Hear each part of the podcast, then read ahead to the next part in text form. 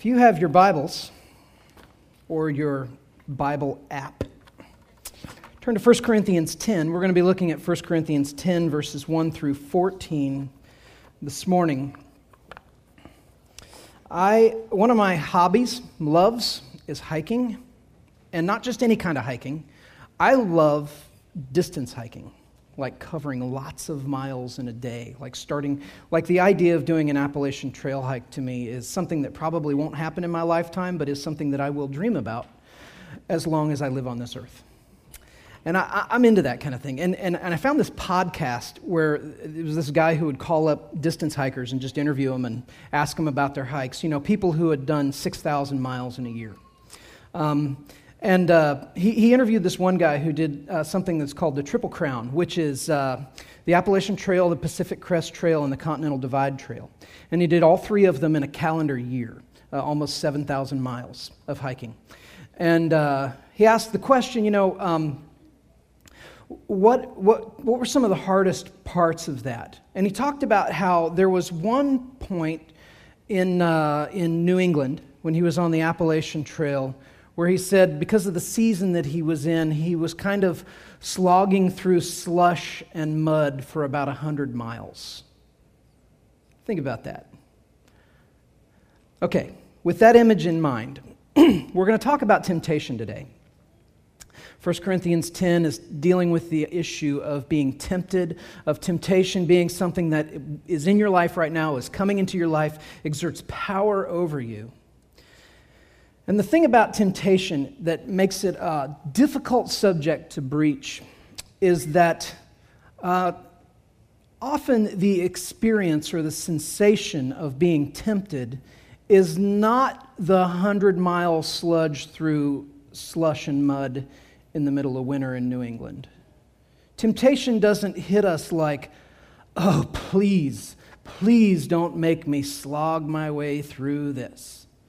Temptation is the 70 degree ridgeline hike where there's really no altitude gain or loss, and the sun is shining, and the birds are singing, and the flowers are blooming, and you want that. It's the trail you want to be on. Temptation, by its very nature, is something that is attractive to us. It's not like hiking through a tar pit. So, Paul is writing about temptation and the struggle with temptation and what's going on in our hearts when we're tempted.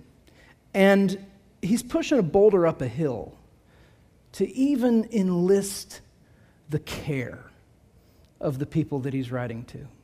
To care about this, to care about what it is and how we handle with, with temptation. Jesus in the Lord's Prayer includes this line at the end. He says, Lead us not into temptation, but deliver us from evil. And the question that I want to put to you as we jump into this is Is this something you want? Is this the prayer of your heart? Lord, deliver me from temptation. Don't lead me into temptation, but deliver me from evil. Or as part of the problem of that line of prayer that I don't really want to be delivered from temptation or evil. There's something attractive about it that I, that I do want. If we're going to be people who have our eyes open on the subject of temptation, then we have to be people who have our eyes open about really what's going on inside of our own hearts when it comes to interrogating the topic. So I want to read the passage, and I want to put this idea in front of you. I think it's, we have a slide here. Um, but this idea, that first line, temptation, what temptation is, is it is a call to worship. We had a call to worship at the beginning of this service where Chad read from Scripture and called us to worship God. Temptation is also a call to worship. Not a call to worship God, but it is a call for you to worship. And we're going to unpack what, what it is that I mean by that. So let me read 1 Corinthians 10, verses 1 through 14, and then we'll, we'll get into it.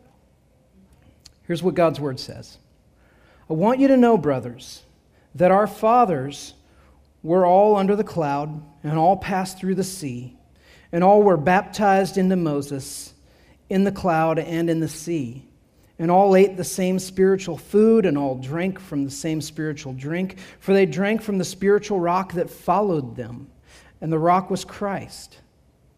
Nevertheless, with most of them, God was not pleased, for they were overthrown in the wilderness. Now, these things took place as examples for us, that we might not desire evil as they did.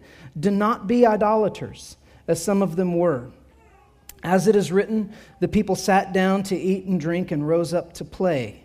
We must not indulge in sexual immorality, as some of them did, and 23,000 fell in a single day. We must not put Christ to the test, as some of them did and were destroyed by serpents, nor grumble, as some of them did and were destroyed by the destroyer.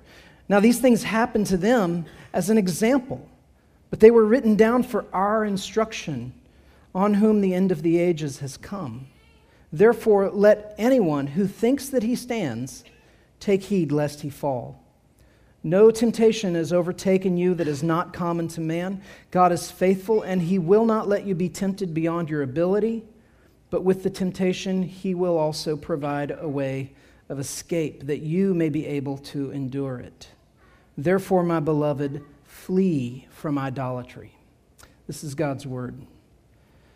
One Jewish philosopher made this statement about the Bible. He said that the central principle of the Bible is the rejection of idolatry. And I would say that that is a partial truth. Um, it's, it's a negative way of saying something that is uh, the rest of the picture, and that's the positive statement, is that the central principle of the Bible is not so much the rejection of idolatry as much as it is the embracing of God. The problem of idolatry is introduced then in us, in our hearts, where we, where we sin and we reject God and we want to be in the place of God.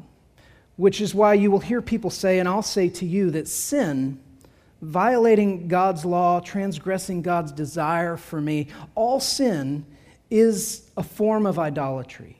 All sin is an expression of the worship of myself. That's what, that's what sin is. It's idolatry. And Paul is talking about idolatry here in this passage when he's talking about temptation because he wants us to understand the relationship between temptation and idolatry. The temptation is a call to worship, and idolatry is the act of worship the act of worshiping something other than God. So we need to understand what idolatry really, really is at its core, what the function of idolatry is, how it's doing its work. And it's hard, isn't it? Because we're talking about something that on the surface we have to admit we do get something out of yielding to our temptations. Think of your own. Think of the strongest temptation in your life it gives you something when you yield to it. That's the problem, right, of talking about this. It'd be great, it'd be easy if, if the temptation was Brussels sprouts and everybody hates Brussels sprouts. And we're like, look, the Bible's telling you don't eat Brussels sprouts, it's, it's bad for you. And we all left and said, oh, Great. That is good news because I don't want to eat Brussels sprouts. No, you, you want to succumb to your temptation because it's powerful in your life, because it gives you something, and it gives you something that you know it's going to give you. And it may not satisfy you in the way that you want it to, but still, we come back, don't we? Again and again and again and Paul is contending for us, brothers and sisters, do not think, do not simplify this to the point where you think that what God really just wants for you is for you to stop looking at stuff online that you shouldn't look at because it bothers him. It's not that. That's a symptom of something much deeper that he wants for you and what he wants for me. And that is he wants you to worship Him, to find your satisfaction in Him, to be delighted in Him alone. For Him to be the one who is on the throne of your heart and not you continually trying to kick Him off of it.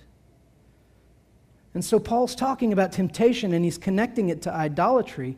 And this is so logical because he's saying temptation is the voice that calls you to worship an idol. Temptation is this voice. How does this happen? How does temptation work? You know, one of the images that we have in our culture is that there's a little angel sitting on one shoulder and a little devil sitting on the other shoulder, right? And this is how temptation works the little devil is whispering into your ear. And I believe in the devil. I believe things about the devil. One being that he hates you with a white, hot, venomous hatred of you. And I also believe that even more than that, he hates Christ. And every work of the enemy in our life is unto the end of destroying us. And the worship of self. C.S. Lewis, uh, in his masterpiece, The Screwtape Letters, just a brilliant book where he's, he's it's a, if you haven't read it, what, what the premise is, is that it's a collection of letters uh, from an elder demon to a younger demon, teaching the younger demon how to deceive the person that he's been assigned to deceive. And it's just an incredibly insightful book about how evil works itself out in our lives. And one of the points that he makes is, is he's telling this younger demon, hey, if you really want to steer him away from worshiping the enemy, Christ, you don't need to show up at the foot of his bed in this flaming robe, in this terrifying vision. All you really need to do is just turn his heart and affection onto anything other than Christ, and you're done. That's all you need to do. So we could say the way temptation works is the little devil sits on my shoulder and whispers into my ear, but the philosopher Iris Murdoch made this observation. She said, that at the crucial moments of decision, most of the business of choosing is already over.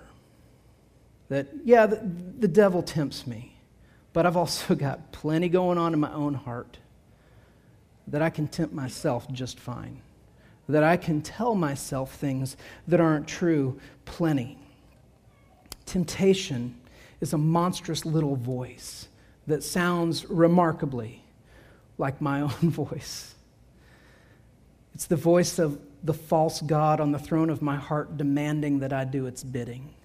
Temptation is the inquisitor wanting to know if you can really trust God to provide for your deepest needs. Temptation is a voice calling to worship.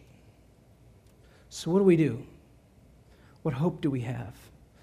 Paul says, There's hope for you. God is faithful and He won't let you be tempted beyond what you can handle. That's a loaded statement. We're going to unpack that in a second uh, because it seems to suggest that God thinks I can handle a lot more than I think I can handle uh, a lot of the time, right? Um, I have a friend who has this uh, expression, this, this name that he's given to something. He calls it the sin of exceptionalism. And the sin of exceptionalism is believing that God's word and the way he describes how things work are right for everybody except for me. And I'm kind of an exception. That I struggle with sin a little bit more deeply than you do.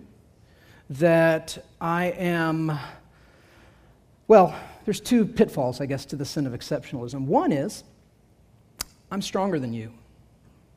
I know that there are things that you should do to avoid temptation in your life. I know that there are.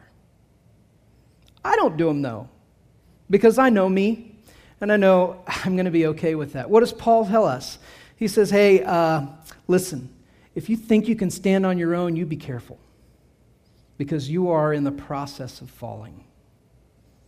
If you think you're exceptional, if you think you're made of a certain kind of stuff that nobody else is made of, you watch out. You're not as strong as you think you are. The other side of the sin of exceptionalism coin is this. This is for the ones who make an idol out of humility. is this uh, the temptation I'm facing is stronger than what the rest of you have to face. I've made an idol out of humility there, and I've said, um, I get a double dose of temptation that you don't face. You have to understand. You don't know the pressures that are on me. You don't know the things that just make my knees. I mean, you, you know, the temptation that I face is stronger than what you face. And Paul says to this, no, you can't go there either. Verse 13 no temptation has overtaken you that is not common to man. So he's warning us of this sin of exceptionalism that I'm either stronger and proud of myself, or I have this idol of humility where I'm thinking, no, I get double attacks from the devil uh, because of my position, because I'm important like that, and you, you, wouldn't understand. He's saying, no, no, no, that doesn't, that's not how it works. Your heart is an idol factory. You want to worship anything other than God because really, ultimately, you want to worship yourself. And, and here's how temptation works in your life it, it's, it, it's not uncommon. Uh, you're not going to face anything that other people haven't faced. And God will always be faithful to you, and He will always provide you a way of escape. So I want to close by asking this question What are the ways of escape? And here's a way to tell if you are an idolater or not. The ways of escape that He has provided for you, you don't avail yourself of because you like the temptation. I'm using the word you a lot. I'm putting this on you. Uh, please understand, this is all about me. I struggle with this on such deep levels. In fact, I am in the middle of doing something that presents mountains of temptation for me to believe that I am special, to believe that I am God's anointed one to answer all your problems, to believe that I am stronger than you because I'm here and you're there and that is because I am an, idol- I'm an idolater and I worship myself. So, what are the means of escape? Not a rhetorical question? Let me have it. What are the means of escape that the Lord gives us for temptation? Yeah. Christian friends, community. Yeah, who would speak the truth. That is a huge one. That is a huge one. What else? Let's make a short list. Yeah. Avoiding scenarios that you know are going to uh, take you into a bad place. Yeah, okay. So avoiding scenarios that would take us into a bad place. Preemptive wisdom, right? What else does he give us as a way of. Yeah.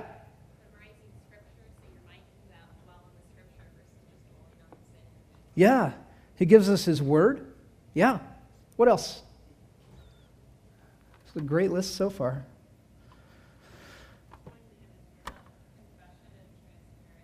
Confession and transparency. Yep, yep. Just being forthright about it, right? Somebody else? What's that? Prayer. You see, are any of these surprising? Uh, community, wisdom, prayer, the word.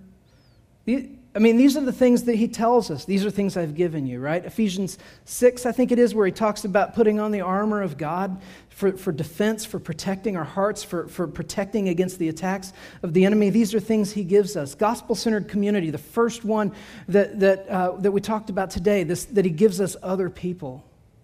I want to challenge you with something.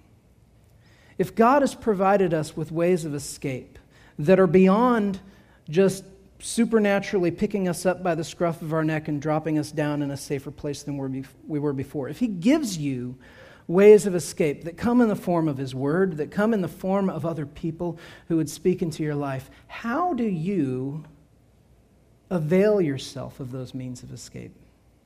Specifically, are there people in your life? Let's just talk about community as a church, because that's what we are. That's who Paul's writing to. He's writing not just to one man, but to a congregation of people. Let me ask you this question Is there anybody in your life who knows what to ask you to really get to the heart of where you're tempted? I mean, there are people in your life, right, who know generally things to ask you. But I'm talking about going a few levels deeper and saying, in this area of temptation in my life, let me tell you graphically how it plays itself out. Let me tell you where the moments of justification happen for me, where I justify a behavior that leads to another behavior that leads to falling. Are there people in your life that can do that? Are there people in your life who do do that? If Paul is telling us God is faithful to you, and the way that he's faithful to deliver your idolatrous heart from temptation is to give you a means of escape. And one of the means of escape that he gives you is a community of faith, people who can walk through your Christian life with you. Would we not avail ourselves of that? Would we not say, Lord, give me the courage, give me the confidence in you to trust that it is for my good, that my brother would know the intricacy of my temptation and my sin and my falling? Lord, would you deliver me from evil through surrounding me with a body of believers who would know what to ask me and when, who would anticipate, who would have the right questions, things that I couldn't slither out of. It's important. Paul is calling us to consider the ways that we're tempted, to consider the relationship between temptation and idolatry, to be honest enough to say, My heart is an idol factory. I want to ultimately not worship achievement or relationships. I really just want to worship myself. I want to be in a situation where I am providing for my own glory and for my own justification and for my own righteousness, which is a role that belongs to God alone. Temptation is calling you. It's calling you every waking moment of your life, and it is calling you, make no mistake, it is calling you to worship. What do you look for? What do you look to for life? And do you avail yourself of the things that God has given, the ways of escape? Pray with me. Lord, it is easy for us to read your word and to think that a lot of times the statements like you always provide a way of escape is, is sort of a supernatural reference to you just swooping in on a, on a white horse and pulling us out of a idolatrous scenario, but often, Lord, you're, you're a God of means who uses very ordinary means in very extraordinary ways. You use people, you use your word, you use prayer to call us to you. Lord, would you remind us and, and burn into our hearts this, this beautiful truth that the central principle of the Bible is not merely a rejection of idolatry, but is a call to embrace you and is the story of the possibility of embracing you, how that can even happen. Thank you for giving us such a wonderful, mighty, perfect Savior who has delivered us from our sins when our faith is in Him, that that is done. But Lord, would you continue to work in our hearts to give us the courage to see what drives us to the same tar pits and bogs that we return to over and over again, thinking that life will be found there, thinking that something satisfying will be found there.